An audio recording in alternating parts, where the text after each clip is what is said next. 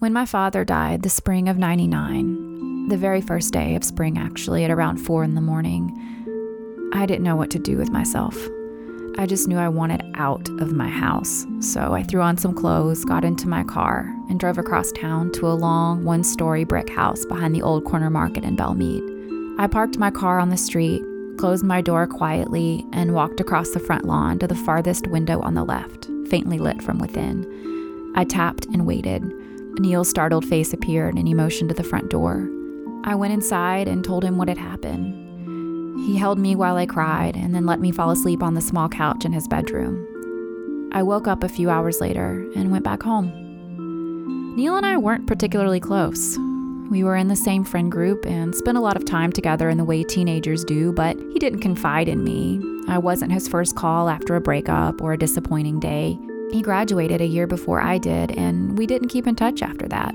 It's likely the only reason we reconnected is thanks to Facebook and a chance run in a year or so ago in Hillsboro Village, where I was grabbing some food before a movie and he was on his lunch break from nearby Vanderbilt Hospital.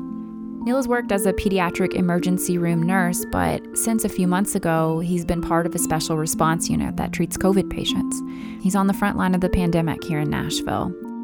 I guess that's why I thought to go to Neil's house that early morning because he was, as he is now, the kind of person who comforts, who connects, even when he doesn't want to, even when he builds walls to prevent it from happening.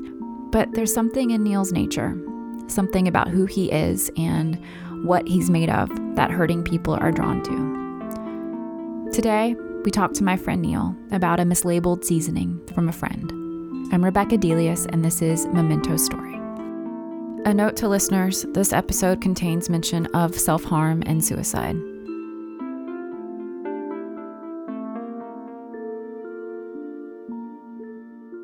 You and I have known each other for a long time. Yes. I remember being with you around the time your dad got sick and passed away. Yeah. Yeah. What from having that experience with your uh, father and mother now Yeah. led you to the idea for the podcast here?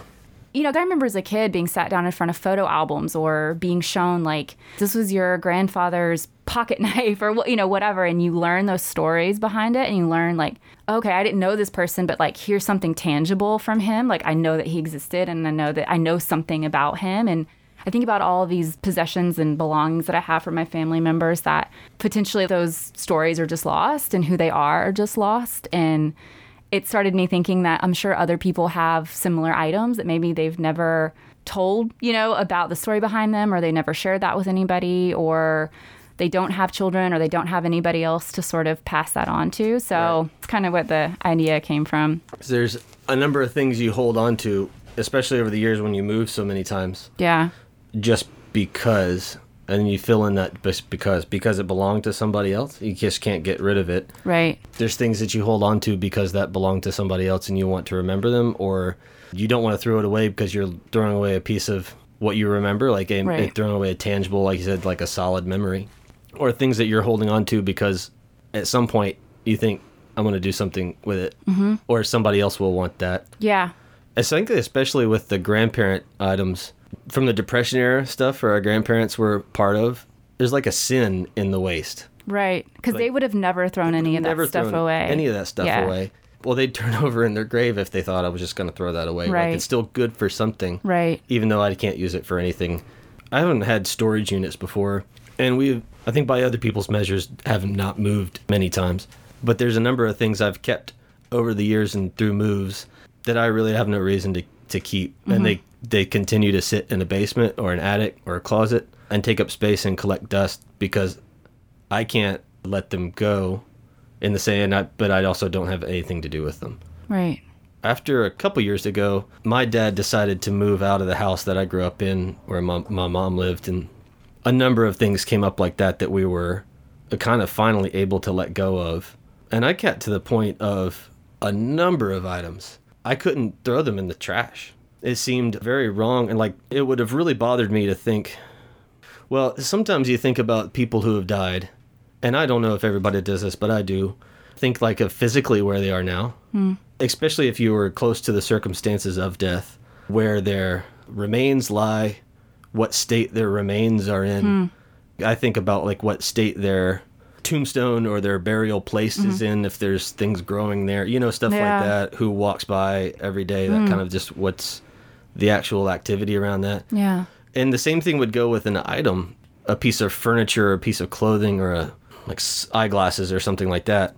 It would bother me knowing that sitting in a landfill Yeah. under layers of other rubbish or garbage. Yeah. I got to the point after we moved my dad out, and I had about a pickup truck full of things that I burned, Oh wow. and it felt so much more cathartic and final Were they things that belonged to your mom?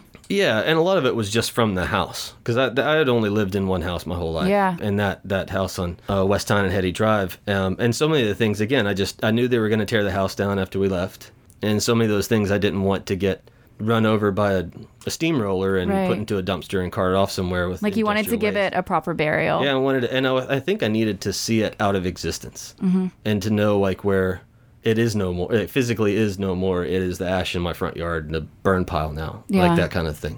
And it was also very, I think, helpful to me to watch it transform. I think the transformation of those items was it was very helpful for me at least to watch that stuff, to actually physically watch the stuff burn up into ash, Right. so that it, it's not that it is no more, but it's very different. When I think that kind of stuff psychologically, the transformation is important because Mm-hmm. now it's not just I can't think of like where it physically is. It is in the dust, in the wind, in the grass that grows. It's just a little bit more helpful psychologically to think of. That was very helpful for me. And the same goes with uh, furniture.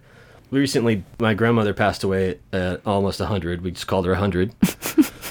and I was around for watching my dad and his brother and sister have to deal with their house because she's got to live in her house up to, to her death. Oh my goodness. And they hadn't taken care of things since they moved out, you know, in the 70s. So I didn't suggest to them, nor do I think they would have been hip to burning, literally burning things in a bonfire in the backyard. But there were a number of things that, that you know, my dad being an engineer and they were very, they're a very practical bunch. You got to put it into a dumpster and you can't just throw it in there. If it's above the level of the dumpster, like they won't take it. It's got to uh-huh. be at the level. So a lot of that stuff, I said, well, we're going to have to break it apart. And I saw all three of them kind of pause on that. And I just said, why don't you guys go inside? I'm going to tear this apart.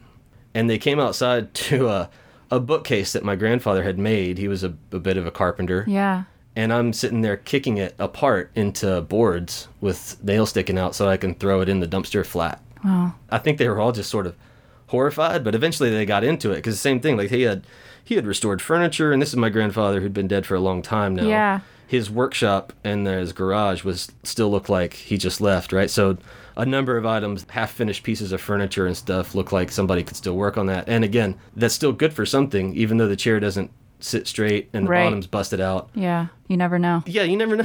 Somebody might somebody might use that. But they uh, they were all disturbed at first watching me literally breaking that stuff apart to put it in the in the dumpster, and they they got into it after a while. But again, it was just helpful to be like, it's not a chair anymore. Now it's a bunch of pieces of splintered old wood, Right. and you can let go of that a little bit more easily than Yeah. you can a half finished piece of furniture. That's a really good point. the transformation part of that stuff seemed really helpful. It also seemed really helpful to them, at least, to have watch. They did an estate sale and to watch all that stuff be carried out by somebody else instead of thrown away. That's something else that I actually, when I had someone else on and was talking to them about what they wanted to happen with their item, which I will also ask you about about yours, but spoiler. And she said, you know, I'm not going to have kids, so the most I hope for is that somebody else finds it and appreciates how beautiful it is. And and I think that that's the hope is that if you can't give it to somebody that has some sort of connection, whether that's blood or family, that you can at least give it to somebody who would appreciate and use it. You Right, know? right. It has a second life even if yours Yeah. is over. Right. Yeah. What did you bring today, Neil? This is a pepper shaker. Okay. Can you describe it for me? Yeah, it's about three inches tall and about one inch around in diameter. It's black like a pepper shaker, but has a t- white top to it. Yeah. And inside it is not pepper but salt. Okay. So it's a pepper salt shaker that's got a lot of salt in it. Who is that from? I had a, a coworker friend uh, that I worked with closely for a number of years who had a couple names. He ended up being transgender before the end of his life, but he was known as Tristan. So yeah, it belonged to him. He was a coworker, close. Uh, I would say close friend at work. I did not know him well outside of work, which is not unusual in my field. We're emergency room staff, uh, nurses, so we get very close at work, uh, having gone through a number of traumatic experiences and just seeing a number of traumatic situations and being in high stress and critical situations, etc. But you know, there's not a lot of hanging out outside of work Why or is knowing that? each other's family. For me, at least, it was because often it's at work, especially on shift, we got to go home. If we stay in that place and decompress after work, with or without uh, stimulants or alcohol or something, you stay in that place, and that um, you don't ever really decompress from it, and it's just like uh, being a like you can't you got to get off that roller coaster at some point. Right. most healthy people in those type of situations when it's over you leave. And most of the time i had a, a family at, at home to get home to and other things to do. You tend to know each other well at work again because the the nature of uh, the position that he and i shared we were not like room staff. We didn't take a room assignment or take care of people directly this was a job I had for a number of years where we were more or less like a communications liaison. So we spent the majority of our work at a desk with sometimes with a headset on in front of a computer with two monitors and a telephone and an EMS radio. And in the back part of the emergency room where the, the physicians were and the sort of a, a open workspace, and next to a computer that showed radiology results, and next to a, two or three different telephones, we were just like a, I think the technical name for the was a communication coordinator or a clinical communication coordinator. It's a very random job. There's a lot of time you're also just sitting waiting for a call or waiting for a phone call back and a phone call you already made, that kind of thing. So you talk a lot and Yeah. you share a lot and share anecdotes a lot. He and I already knew each other before I got that position and did that job with him, but we learned a whole lot more about each other. What was he like? Um, he was pretty uh, curmudgeon. um, he was just a little bit taller than me. He was pretty thin and I would say like gaunt, thin and wiry. He was a cyclist and would sometimes ride like 50 to 60 miles Oh my god. um, on a on a cycle during his days off, like it was nothing. Holy moly. So he was like like a thick squirrel, kind of a body mold. Um, shaved head the entire time I knew him. Pretty thin face most of the, those last couple years of his life. And he, I think, was taking some steroids, so he would usually was very proud of his peach fuzz. Oh. He's got one of those voices that you couldn't place. Like if you heard it on a telephone or if you just heard it around the corner, you would not be able to say that's a man or a woman. You know, it was Yeah. like he Kind of androgynous. deep and low. Yeah, voice, or had like a, a high pitched male type voice and would introduce himself to Tristan. I, I knew him by his previous name before I got that job. I had a knee injury and had to take out of work to have knee surgery. And during that time I was out, I made the transition from one part of the ER job to doing that job. So when I came back, I was laid up with a brace on my knee and kind of on light duty, and sitting sitting next to him, having him teach me how to do this job at the same Yeah. time. And he had just made the transition when I was out with my surgery. So we both came back. Like we talked about this a couple times. We both came back with a different physical situation than we had left with. Hmm. A job that only a couple people did. There was only one person. There, there's only four of us total. So mm-hmm. most people did really didn't understand what we were doing on our day. you know, Right. um, esoteric work. And uh, he, you know, his name was Caroline. He had been around the ER and the adult emergency department to the pediatric emergency department for 10 years or so before I worked with him in that job. So everybody knew him. Everybody knew he had made the transition, but so easy to forget. So I sat next, and I didn't tell anybody I was leaving with my knee surgery. I just left. So we both came back and sitting next to each other learning this job, people coming up to him and calling him Caroline, and then having to listen to about 400 times him say, Oh, Doctor, old friend of mine, I'm not Caroline anymore. I'm Right, Tristan. Please call me Tristan. Yeah. To, there's follow up questions. And also, oh, Neil, you're back to work. Where have you been for the past 12 weeks? Oh, well, I busted my ACL meniscus and had to have knee surgery and long story, long story Yeah. We both got to hear that long story a hundred times. So uh, we just got to know each other pretty quick through all that. Right. So what endeared you to this person? I think I liked again. This is the position that we were doing is uh, kind of uh, special. Nobody, no, we hadn't done it before. Like it was uh, esoteric work. Yeah. Um, pieces of it were done by different teams, but putting it together, nobody really understood what our position was. And I think that was true with him too. It was just sort of a he didn't fit in any box that anybody had for people. Mm-hmm. The older I get, the more I realize I like being like that too. Mm-hmm. I don't like being somebody who's easily described mm-hmm. or quick to know. Mm. So I think I like that about him that I was like I was in on his secret a little bit. he was one of the few people at the hospital, at least at the time, I kind of let in on some of my little secrets like that. Yeah. Looking back, in the hospital, in my in my professional work, when I first started doing it, really thought I could keep most people at an emotional arm's length. I could have people who knew me at work and then people who knew me at home and my family and not really have to let those places bleed over into the borders. There was something about coming back after a, a knee surgery. I mean, orthopedic surgery wasn't life threatening by any means, but I was physically changed. I mm-hmm. couldn't run laps around the unit anymore. Right. You probably had to rely on, on assistance from people maybe for a few things or Well, I think everybody goes through this, but that was the first time I realized I don't have that freakish athletic ability of a young person anymore. Right. Um, for me it's when I get winded walking up any stairs. right. Just like that was the first time I'd ever had to use crutches. Like any of that stuff. Yeah.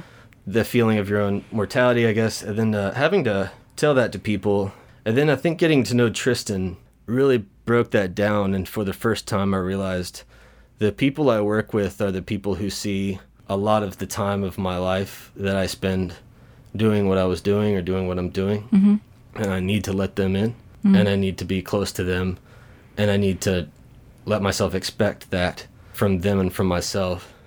First time I really just let people know me on a very personal level and open my heart to people I work with and let myself be okay with that, not hold back or Yeah. yeah. And he and Tristan was that. As tough as he was, and sometimes he was just outright rude, mean, he had a heart of gold. Yeah. And uh, when it really was down to it, he'd do anything for anybody, but not just anybody.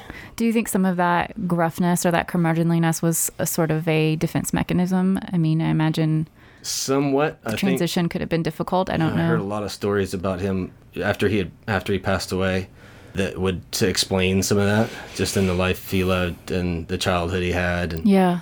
that he could just be a very tough person. You know, so one of our jobs we had was to uh, receive the report on a patient that another hospital was sending to our emergency room. Okay. One of the main things that we would do, that one person's job. And we were very good at it. There's a lot of pediatrics, there's a lot of specific information that your average person would not catch. So we were there for like safety reasons. I like to just hear what people say. So if I'm doing that, I'm going to let somebody just talk and talk and talk and talk. And then I'll get to my questions at the end of the stuff that they just didn't think to tell me and that I need to know. Tristan was the opposite of that. if some most people who are calling us don't do pediatrics and we're like the experts at pediatrics, he would just lead with questions. Right. He doesn't really care what you have to say. and he knows you don't know what he knows. So he's just going to lead with questions that's going to save time Yeah. and sometimes that would just come across as like really rude and sometimes i would hear the the react i could hear the line sometimes on my headset and i would hear the the pause on the other end because you know the southerners are not used to that type and That kind of direct. like oh uh, well and they just answer his questions and that's all he needs to know from you you can hang up now Right. yeah. Yeah. So what happened to Tristan? uh, he killed himself um hold on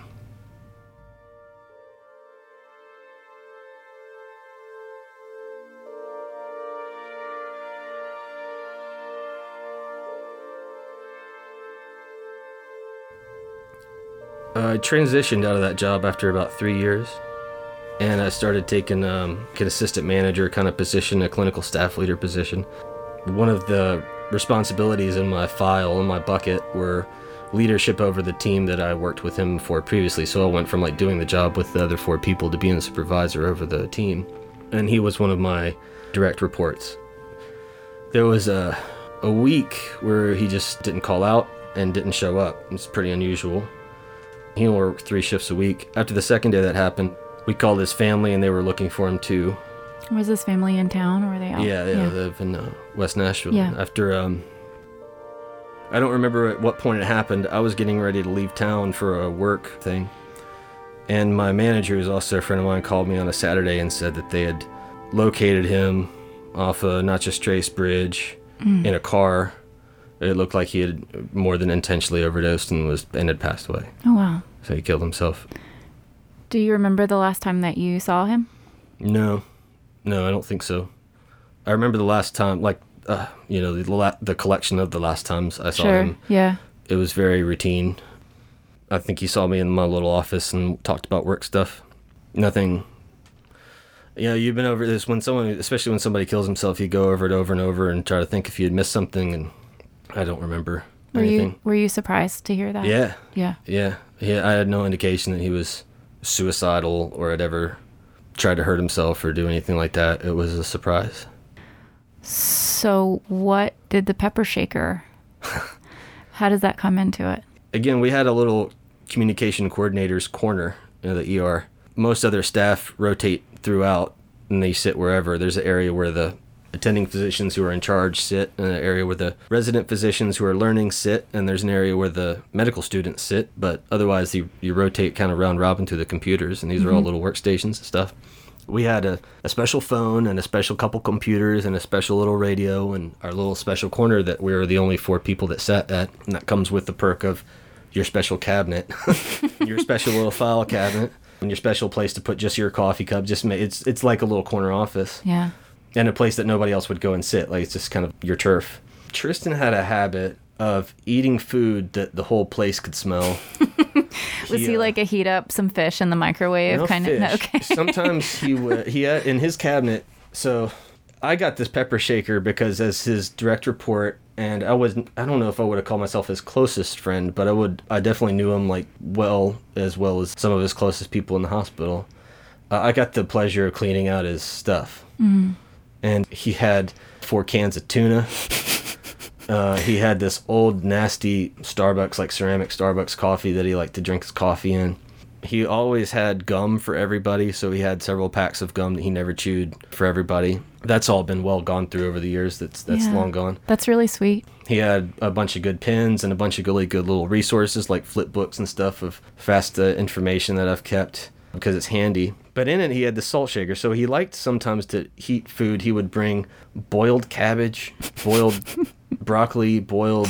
Oh my goodness. I think he was. Uh, I used to think he was really healthy. Like he was just uh, paid a lot of attention to what he was putting in his body. He was a cyclist. He was in shape right. and he was on a diet. And he also he had either had soy sauce or he would sprinkle this salt into his food. Everybody knew when he worked because he would go and microwave it and then go back to his desk and eat. It's right in the, again right in the doctor's workstation, and it and it smelled like boiled cabbage throughout the place. It stunk. Everybody always complained about that.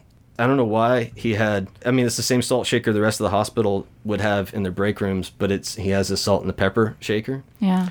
and it was full. And to my r- recollection, it was always full. I mean, he, I think he just he liked to keep it full, and he Yeah. liked to keep it in a pepper shaker so that nobody else came to use his salt. Yeah. That's among the things that I took from his corner and kept in my office. And yesterday, when I knew I was going to be doing this, I called up the person who's in my office now and said, "This this is really random, but if you open the cabinet above your desk, is there still a, a black?" Pepper shaker in the corner. She said, "Yeah." I said, "Is it full of salt?" She's like, yeah well why is that i haven't been in that office for about a year it's like um this is really random but i'm gonna come and get that from you okay Yeah. she's like do you need some salt And you just go to the store like, no i need that That's salt. I need that salt and the pepper shaker to to do this with what about that pepper shaker makes you remember him? Or when you look at it, what do you remember about him? first the his food and just that it was always in his stuff Yeah. um it wasn't like salt packets i don't know why like he was particular enough to have his own thing yeah. and also particular enough to, to disguise it Right. I mean, that's kind of like a quirky personality, Well, right? we where we sat, we would also have this other computer next to us, and it was just a random workstation computer, a clinical workstation.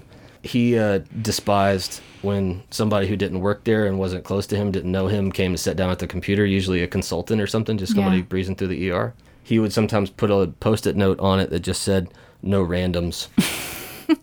or sometimes he would sign into that computer too and turn the screen towards him so it looked like he was using three monitors Yeah. It was like another example of the ways that he had of keeping the people he wanted to at bay and uh, other people that he didn't like. 'Cause he wouldn't. Have, if I had asked to use it, he would have said sure. But if somebody he didn't care for or didn't know asked, he would have said no. Yeah. It's, it's old pepper. Don't use that. You know. Um, Yeah, is that kind of part of it that this person who had a really either hard time or just chose to keep others out that you knew you were kind of in with him? I mean, that has to be kind of a comforting thought, right? yeah, I think it's also the just the elementalness of it, the salt, Yeah. the seasoning, and the makes it a little bit special, makes it a little bit better.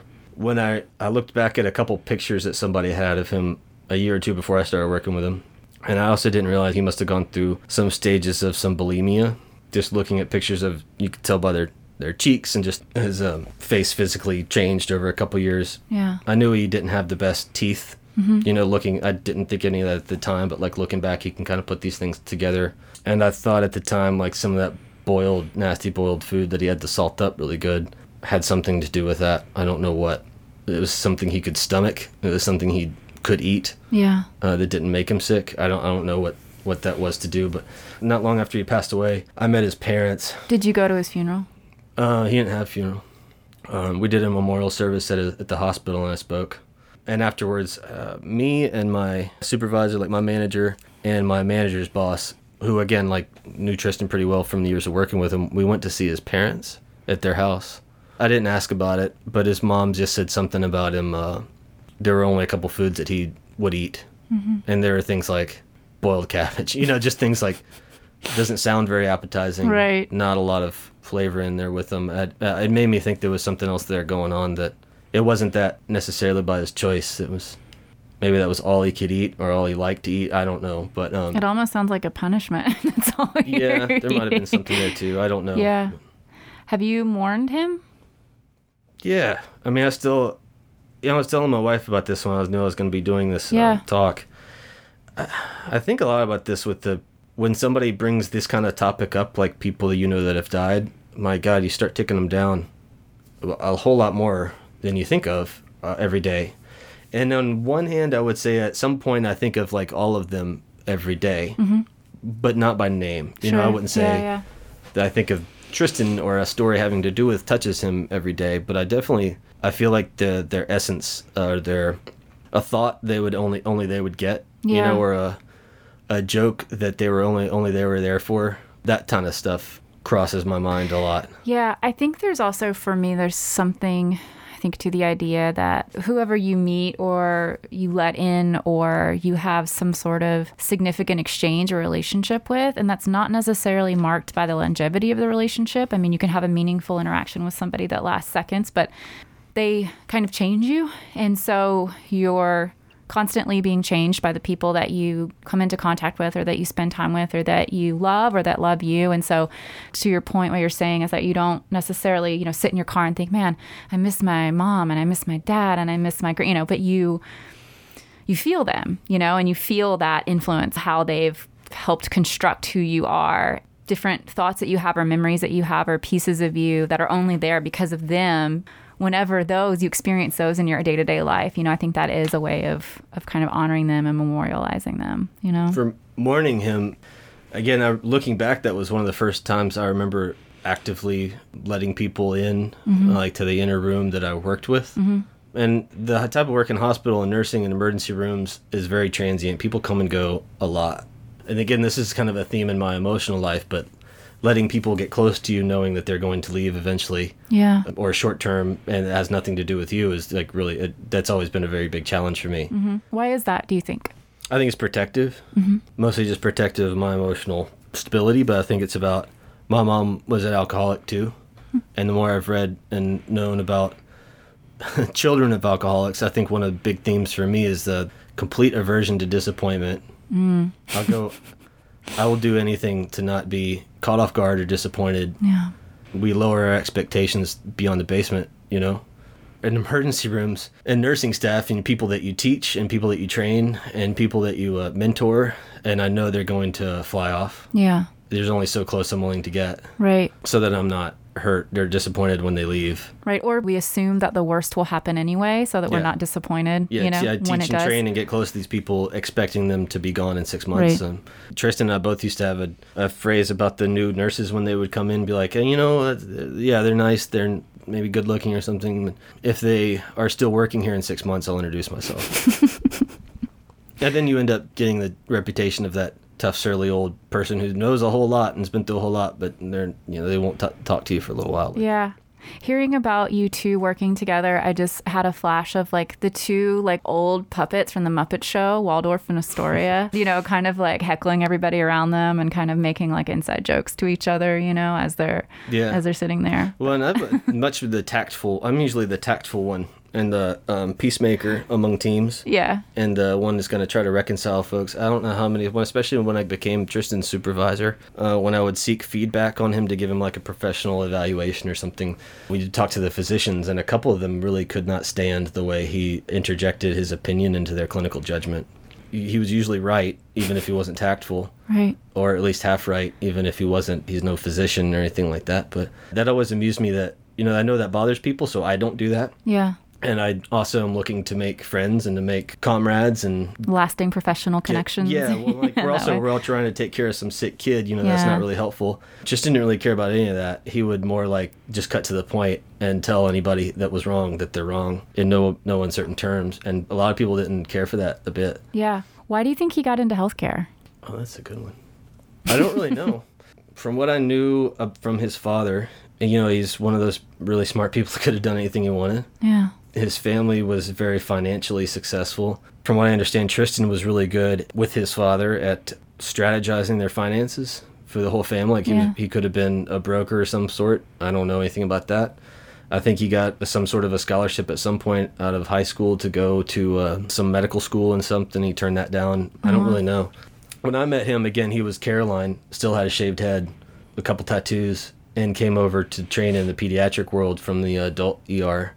Adult emergency room to the pediatric emergency room goes from like really be- being kind of a tough, gruff environment to having to blow bubbles for the patient so that you can place their IV. You know, just a Yeah. very different world and took right to it. Was he good with the kids? Yeah. Yeah.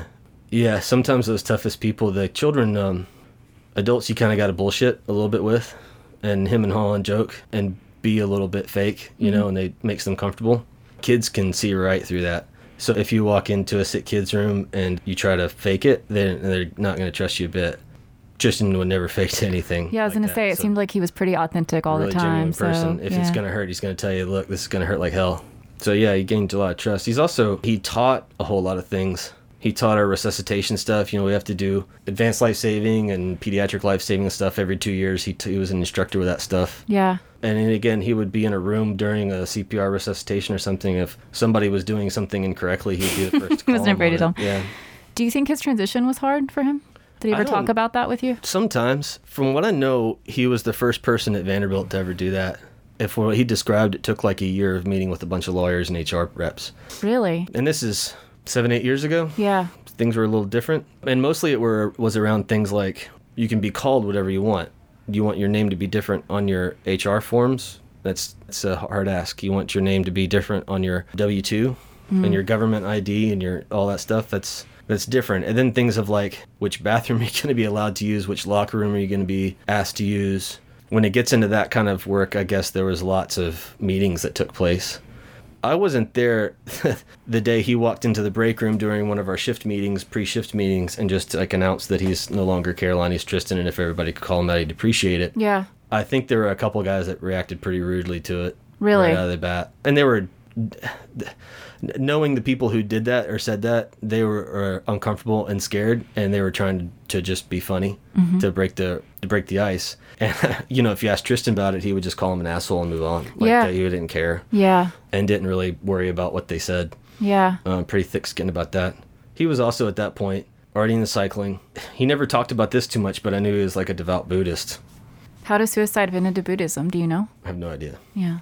I don't think, just my guess, uh, again, after talking to his parents and kind of putting some other pieces together from the people that spoke at his service, but I think his gender transition was another try to fix whatever it was that was broken in his life. Yeah. But I don't think he knew what to do with it, and that was that was there. Yeah. and he did and he didn't do extreme surgeries but there was some medical stuff involved in whatever he was working on he's very private about that and a couple times i was asking him about that kind of stuff and i said this might be crossing a line but and i'd ask him a question he'd be like you're right you're crossing a line Right, but he probably appreciated one that you were honest enough to ask him, and that you appreciated the fact that he could tell you, "No, I'm not going to tell you Yeah, that." yeah. You know, And, I mean, that takes a certain amount of trust with somebody. I think to ha- have that if exchange. you preface the question with this might be none of my business Yeah. but you're right And they're gonna say, none of your business yeah, yeah. and shut up yeah I do want to ask: Do you think you'll ever get rid of this? Oh i don't know you know i didn't really have it um, it was in my old office i haven't worked in there in about a year Did you ever picture it in your mind about it being there? And I didn't I took a lot of things with me, but some of the things in my office, I worked in this office for about six years, and there was a box of things that I took with me. There's a number of things that I left kind of on purpose that have emotional attachment, but I left them there on purpose because I, I still come back to that ER sometimes to work, and I still am on the campus and am like emotionally involved in my friends that work there and stuff. So I kind of left it on purpose. It wasn't just to leave this to trash it. Yeah. It would bother me if I knew somebody had thrown it away. What if somebody had used it? Um, that's fine. I don't think no nobody's used. It's still full. Um, I used it once or twice, but not out of like, oh, I really want to use that salt shaker. It was more like, I'm in here, I need some salt. Oh, Yeah. some, you know.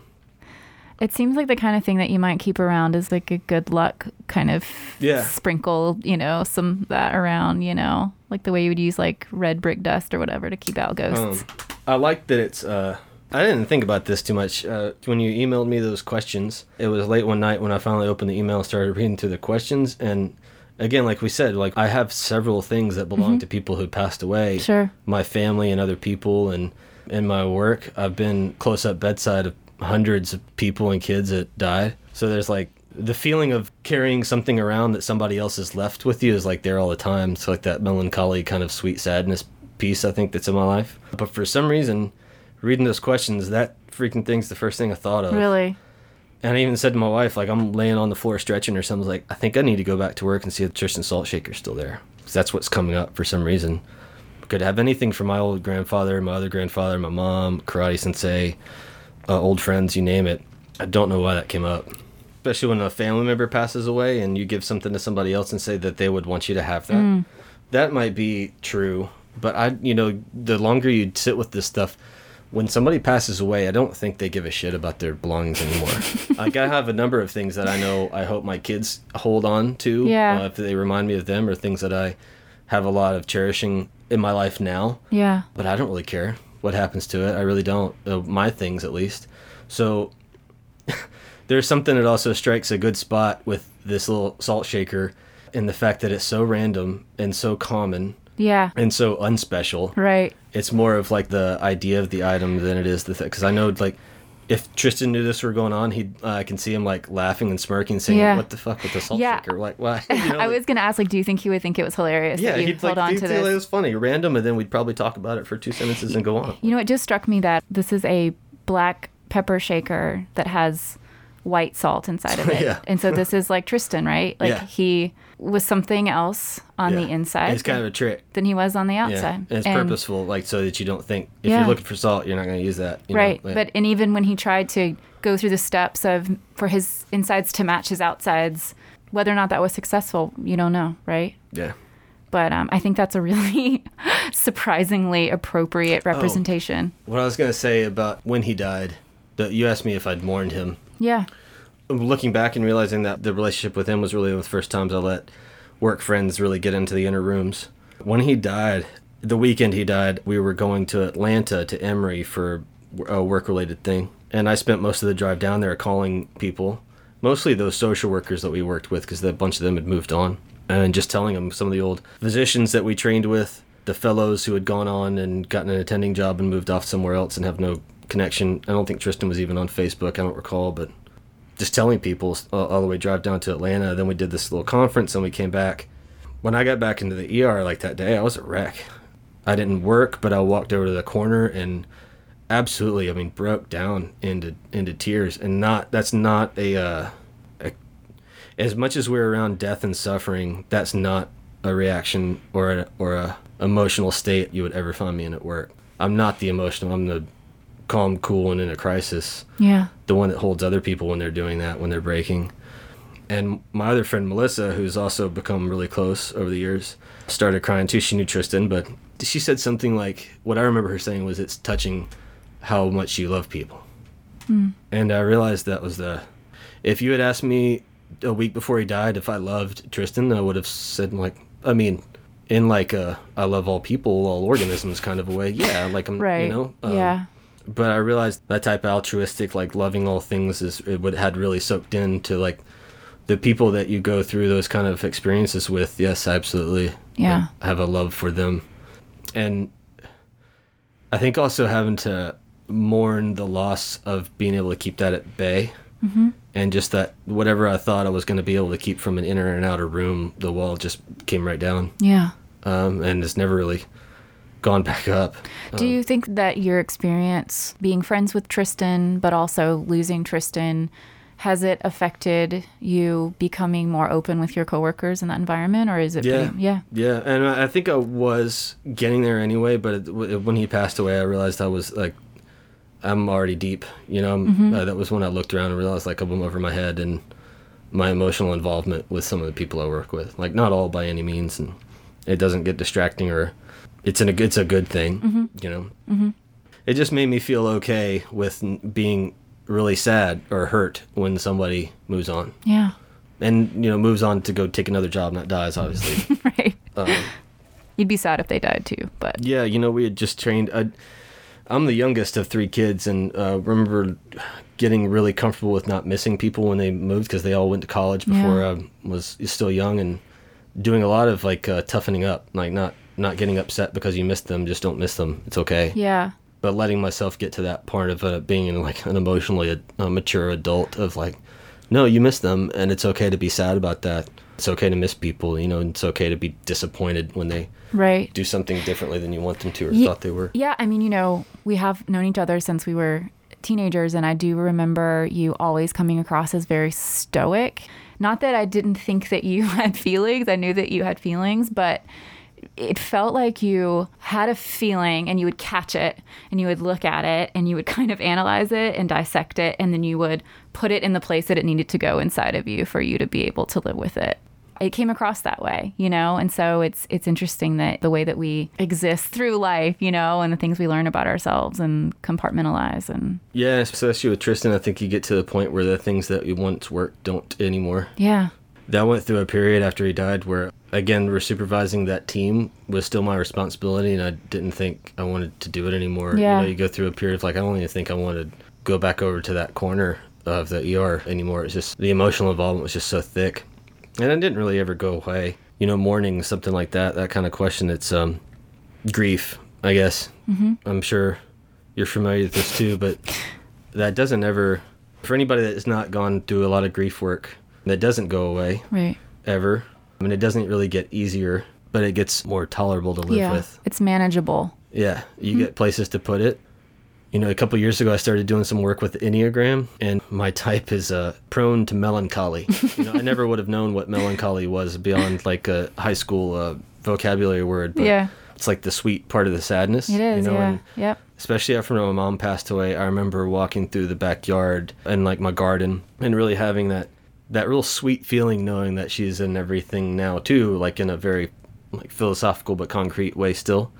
And just that sweet part of knowing you'll never be happy without the other side of it being right there in the palm of your hand at the same time. Like you can't with real grief work i don't think you can experience joy without also experiencing the sadness that's on the other side of it. Right, and it's not really burdensome. Like after a while, it becomes kind of awesome.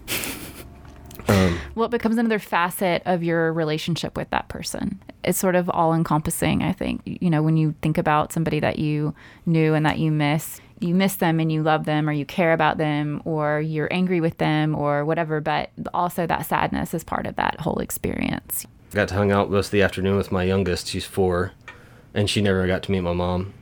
And every little fun, awesome, cute things she does, or every like emotional outburst and calling up to ask my mom like, how should I handle this? Um, there's that every time you're excited or have like that joy of a parent of watching your kid do something there's the same backside of that wave of good feeling is the regret and sadness and longing and loss that my mom's not here to witness that Yeah. you know Yeah.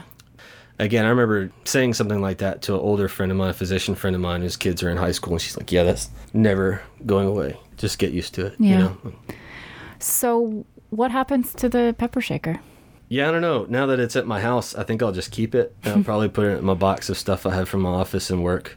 I hope to start doing the the life flight team pretty soon, and they usually put you at a base somewhere. So I'll probably just and there's usually a kitchenette somewhere in the base. So I'll probably put it in there. But I don't We, we warn anybody not to use it. No, it's assault.